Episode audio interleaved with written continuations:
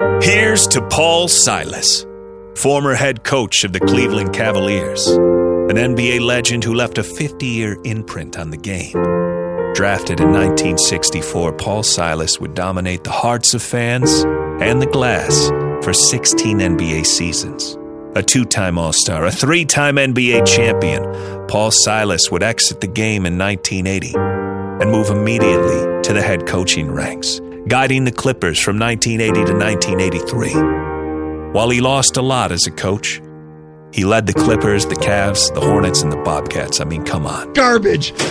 He left us with hundreds of memorable moments, including this rant directed at Craig Sager about Eric Snow. Jesus, am I speaking Chinese? And his finest moment, the day that he stepped to a microphone in March of 2005 and called Carlos Boozer. Spell out "see you next Tuesday." What is what? What does that I don't mean? That's too much for me. Earmuffs, children. A cunt. That's what he is.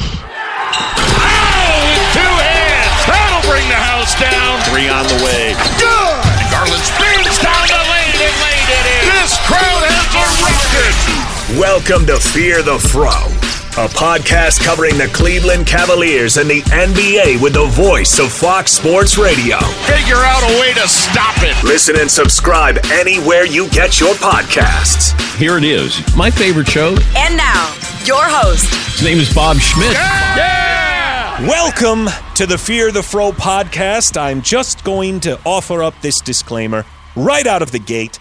I'm a bit worried that the feel good point of this episode might be the Paul Silas cold open because, speaking from the emotional, just lost to the Spurs standpoint, shit is dark in Cavalier land at the moment.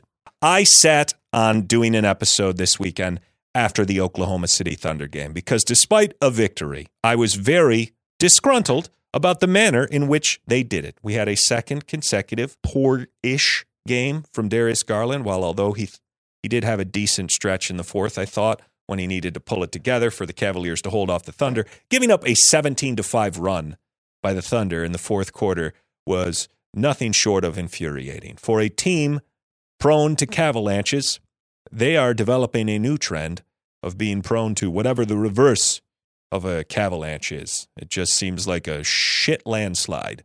We saw several runs by the San Antonio Spurs, which were all instrumental in, well, leading them to victory. The Cavaliers were down by 19 at one point, but in the first quarter alone, the Cavs gave up an 8 0 run to the Spurs. And then later in the same quarter, they gave up a 9 0 run. The second quarter didn't get any better.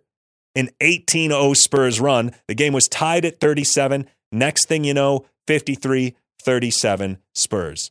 Now, a lot of that came due to second chance points, due to superior bench scoring by the San Antonio Spurs, and due to better than usual performances from guys who you would not expect to play as well as they did. This Spurs team played great tonight, and they made baskets that were incredibly well contested. They made some clutch shots throughout the course of the game. That was a hell of a lot of heart, and there was a lot of pieces to like on this team. I am a big Charles Bassey fan. You had Josh Richardson chip in 13 points on 5 for 7 from the floor. You had Charles Bassey give you 6 points, 8 rebounds, and 4 offensive rebounds. 10 offensive boards in the first half for the Spurs. Their big men, for as unskilled as they may be offensively, they contributed seven offensive rebounds between Bassey and Zach Collins. Now, it's not to say that the Cavaliers didn't have bright points. Let's get through some of the positives before we just digest what is the big story tonight, which unfortunately is Darius Garland's continued struggles. But let's focus on some of what I would call the bright points. First and foremost, Caris LeVert, for the third game in a row, scored more than 20 points. And in the last three games, we have seen a return to form much more similar to what we got in the beginning of the year when Darius Garland was out of the lineup with the eye injury. Over the course of the last three games, he's averaging 22 points a game while putting up four rebounds and four assists.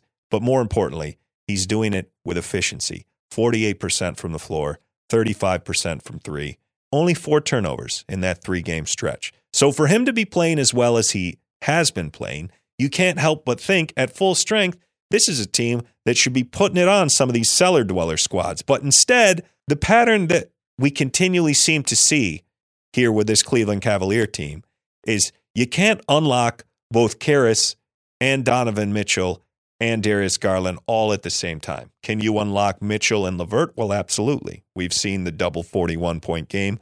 We saw that stretch where the Cavs won eight in a row, and that was mostly without Darius Garland. So those two certainly have been able to string together strong performances simultaneously. But what is exceptionally rare is to get a good game from Caris LeVert on a night where Darius Garland also has a good game.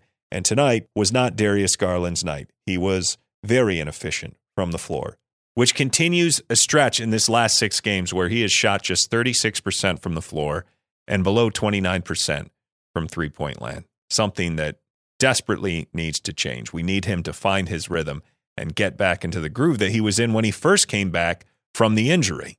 It's not shocking to say that if Darius Garland has a bad game, it's tougher for the Cavs to win, but just look at the splits between how he plays in victories versus how he's performed in our losses. Darius Garland, I've felt throughout the course of the season that Jarrett Allen's presence has been the biggest indicator of whether we can truly blow open a game or if we're going to have to scrape by with victories. But Darius Garland, in the 11 wins the team has in games that he's played in this season, he's averaged 24 points, nine assists on 47, 38, 94 splits. Meanwhile, in the losses, the 11 losses he's been a part of this season, 19 points, three rebounds, seven assists on 38, 39, 79 splits. So nearly 10% worse from the floor, nearly 15% worse from the free throw stripe, and surprisingly slightly better from three in the losses. That did not carry over to tonight in his one for six shooting performance, but for whatever reason, I don't know that there's much to be said about why he's struggling. Garland has been there with Mobley and Allen in the lineup, which has always done something to give him space to get off the mid range and the floaters that he's usually so consistent at. But for whatever reason, whether he's frustrated with the lack of whistles he's able to get or the, the contact that he's hunting to try to get to the foul line in vain, whatever the case may be, if you look at these last three games, Darius Garland did not go to the free throw stripe against the Sacramento Kings at all. Three for three from the line tonight, and all of those free throws came in the fourth quarter. Against the Oklahoma City Thunder, we saw him get to the line six times, which is pretty much his par for the course. That was his averages. He gets to the line nearly double in wins, which is, I realize, again, not a shocking stat, but we could have used those points tonight. In a game that came down to only one point, there definitely felt like there were points late in the game where he left trips to the line on the table because the refs just did not give him the contact whistles. One in particular, where he got out on a fast break, made it, and got trucked from behind. I thought that was a sure whistle, and they did not call it. And it's extra crushing that tonight, in the fourth quarter, at one point, the Cavs got into the bonus and they were 15 for 15 from the free throw line. They finished the game 16 of 17. That one miss proved to be extra costly. They could have essentially had three looks to just score two points. And there was an incredible Keldon Johnson block that I didn't know he had it in him, honestly. I didn't think he was athletic enough to get to that Donovan Mitchell block, but he did. And he got to it before it got to the backboard, and it definitely was not on the way down yet. So uh, credit to him on an incredible block. Darius Garland, he didn't just miss the three pointer from the corner after it got kicked out to him, he bricked that thing hard. And because of that, Donovan Mitchell got the offensive rebound, but he was basically pinned beyond the backboard at that point, took a little contact, started to lose the ball. And then I thought what we saw from him was a flop because the Cavs were in the bonus. And I think he was hoping for a whistle and certainly a trip to the line at that point would have probably allowed the Cavs to prevail, but they did not deserve it because that was not a foul there. Now, that's not to say that I agreed with the whistles that much tonight. I thought it was a very tough whistle for both Darius Garland and Evan Mobley tonight. And don't even get me started on what happened in that play where Donovan Mitchell saved the ball and threw it off the back of Josh Richardson's leg. They initially called it Cavalier ball. But then before even forcing the Spurs to use a review to challenge it, in which they would have lost, they overturned the call, making the Cavs have to burn their challenge, which they won, clearly, because the video evidence was undisputable. Mitchell jumped while in the court. He was still in the air when he threw the ball off Richardson, who was standing out of bounds when it hit him in the back of the leg. It reminded me of the moment in the finals against the Warriors where LeBron, the block charge with Kevin Durant, where they called it a charge. And then when they went to the review, they overturned it for an unrelated penalty where they said, oh, well, we didn't review it about the block charge because that's illegal. We reviewed it to see if he was positioned in the circle, even though he was many, many feet outside the circle. And in the process of that, we've decided to overturn it on the block charge. That was a robbery which crushed the Cavs in that finals. And even though this is a low stake game against a regular season team, and in the grand scheme of things, it means nothing. If you make the call on the court that it's the Cavs ball, the fact that they overturned it, and it wasn't immediate, it wasn't like, oh, I pointed the wrong way.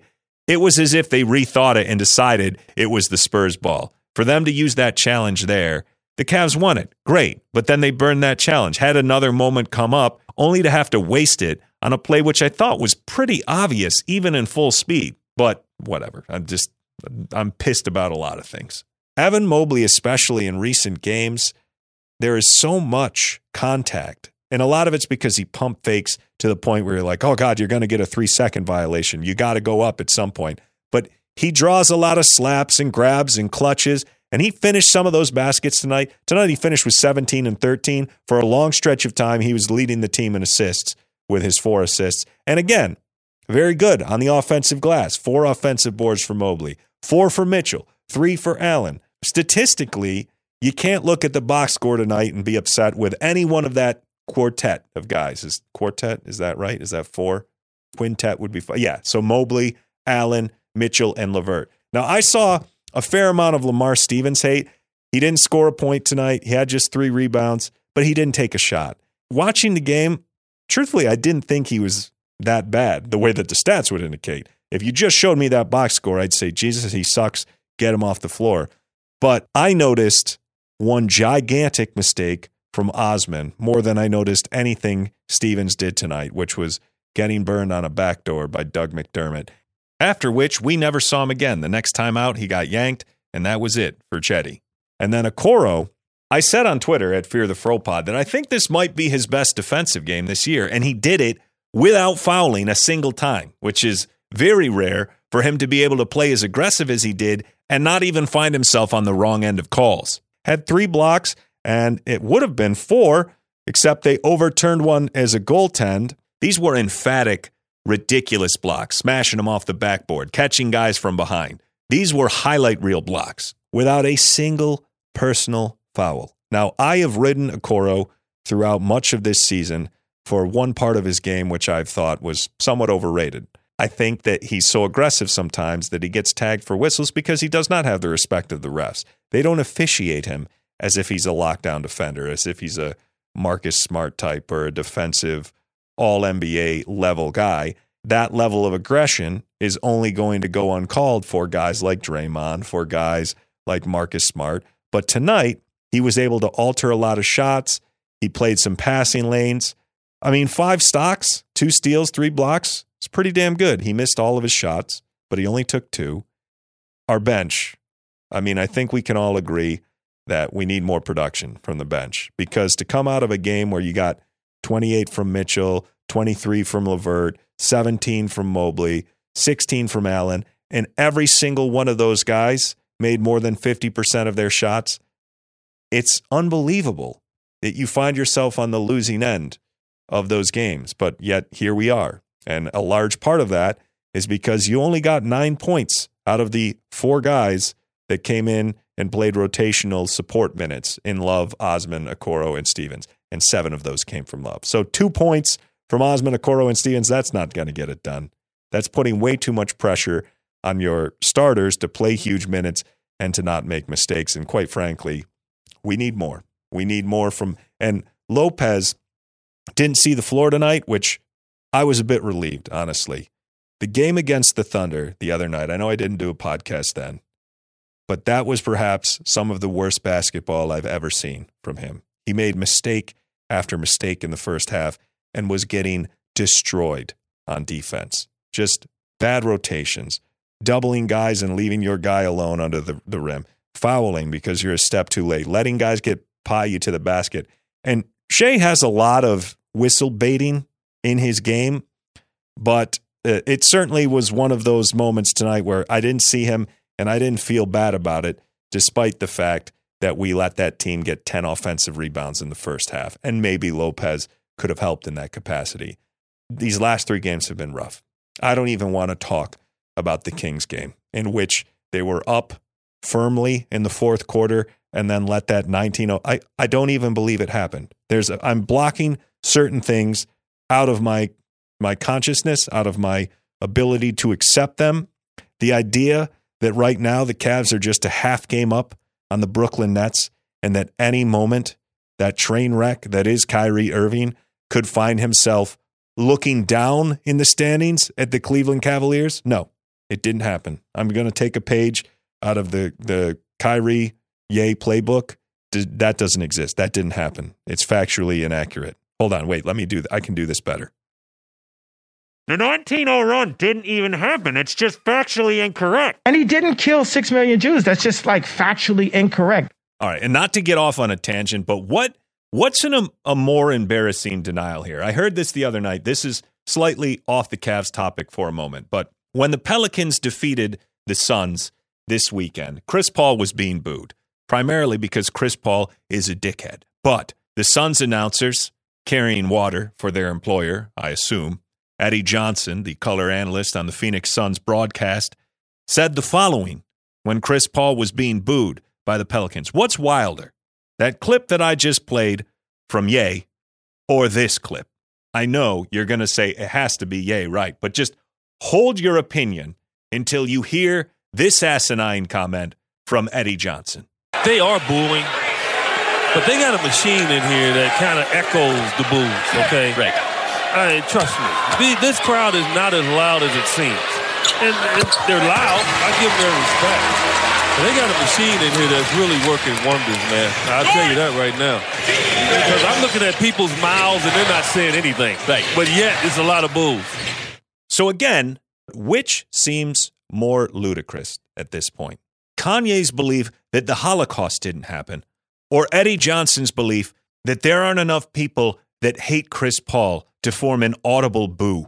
I'm starting to see slightly less distance between this Eddie Johnson and the Eddie Johnson who was arrested. That did, okay, I should probably just stop this tangent. It didn't end up as funny. It more just sounds like I'm I don't know some sort of weird Holocaust denier or I'm condoning the sexual assault of children. That was not where this was meant to go. What would you need to see from Chris Paul to feel that the boos were warranted? Did you not catch his cheap shot elbow to Jose Alvarado? Or perhaps you've missed the several moments throughout his career where he's baited, or even the kickout on Zion where he was trying to cheat his way into a victory. Chris Paul is hateable. Ask Julius Hodge 20 years ago. He hated Chris Paul then. Nut shots in college. Come on, man. Eddie Johnson needs to just accept that. Amongst some of the more, play- now he's not my most hated player, but I certainly understand why people hate him. I, I think the only thing that diminished the possibility that he would rank amongst my most hated players is that he spent such a long portion of his career playing for underdog teams in the Hornets, or sorry, what would it have been at the time? Yeah, it was the New Orleans Hornets, right? And then the Los Angeles Clippers. The fact that he played with such traditionally garbage squads, it made me be like, okay, yeah, he's cheating, but He's cheating for a team which generally will never find itself getting the benefit of the doubt. It's like the whole concept of eye for an eye. Like, yes, you shouldn't murder someone, but if that person murdered someone else, I'm all about vigilante movies, but much to the chagrin of my wife. There's nothing I like more than a good revenge movie. Certainly, the Clippers never get the benefit of the doubt in their own city. Amongst Lakers fans, they're just called perennial losers no matter what they do, and that'll be the case until they win a title, which I think is rough. I don't like it. I resent it as a person who roots for teams who are traditionally dog shit. So, in that instance where the Clippers ended up with Chris Paul, it felt like a blow struck against the Lakers. And I liked that. So, Chris Paul got partial credit. And he's chipped away at that with his constant dickheadery over the years.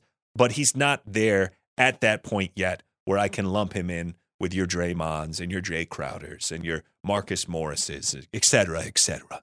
Now, if you wanted to vault him to the top of my player hate rankings, trade that piece of shit to the Raptors and then make me listen to all the Canadians tell me about how he's undervalued for six to eight months. And then I will want to see his whole family killed in some sort of murder suicide. If that trade had happened, which put him in Los Angeles on the Lakers, oh, I would have loathed that guy.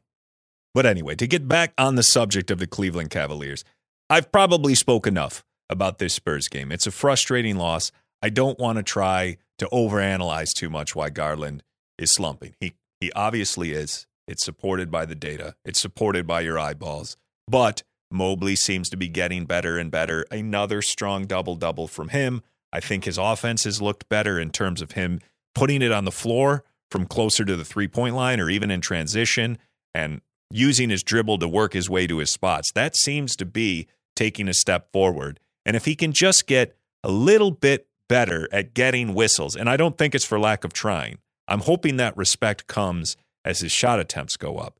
It's one thing for these refs to swallow their whistle when he's in those nights where he shoots less than 10 times, but his touches seem to be going up, and maybe they'll go back down if the bench starts to contribute anything. But certainly, I think he's been progressing. The last three games, he's got double digit attempts in all of them. I think LeVert has looked very good. And, and if we get to a point where Mitchell, LeVert, and Garland all show up in one game, good luck. Those five guys, yeah, they can probably weather very little production from the bench if all five of them have a good game.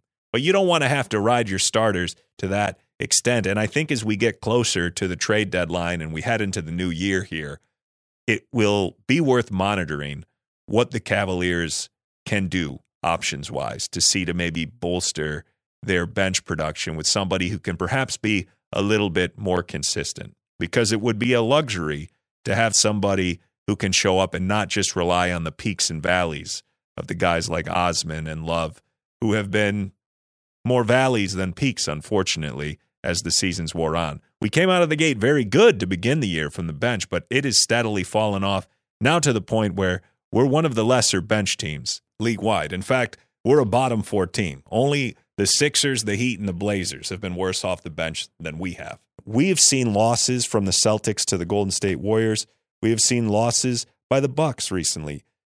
The Bucks were a team that I thought the Cavaliers might be able to track down over the course of this six or seven games that they were playing when they were going to get a bunch of them at home, but with losses to the Knicks, to the Kings, and now to the Spurs, they're 3 games back on the Bucks. That was an attainable goal to get to the second seed.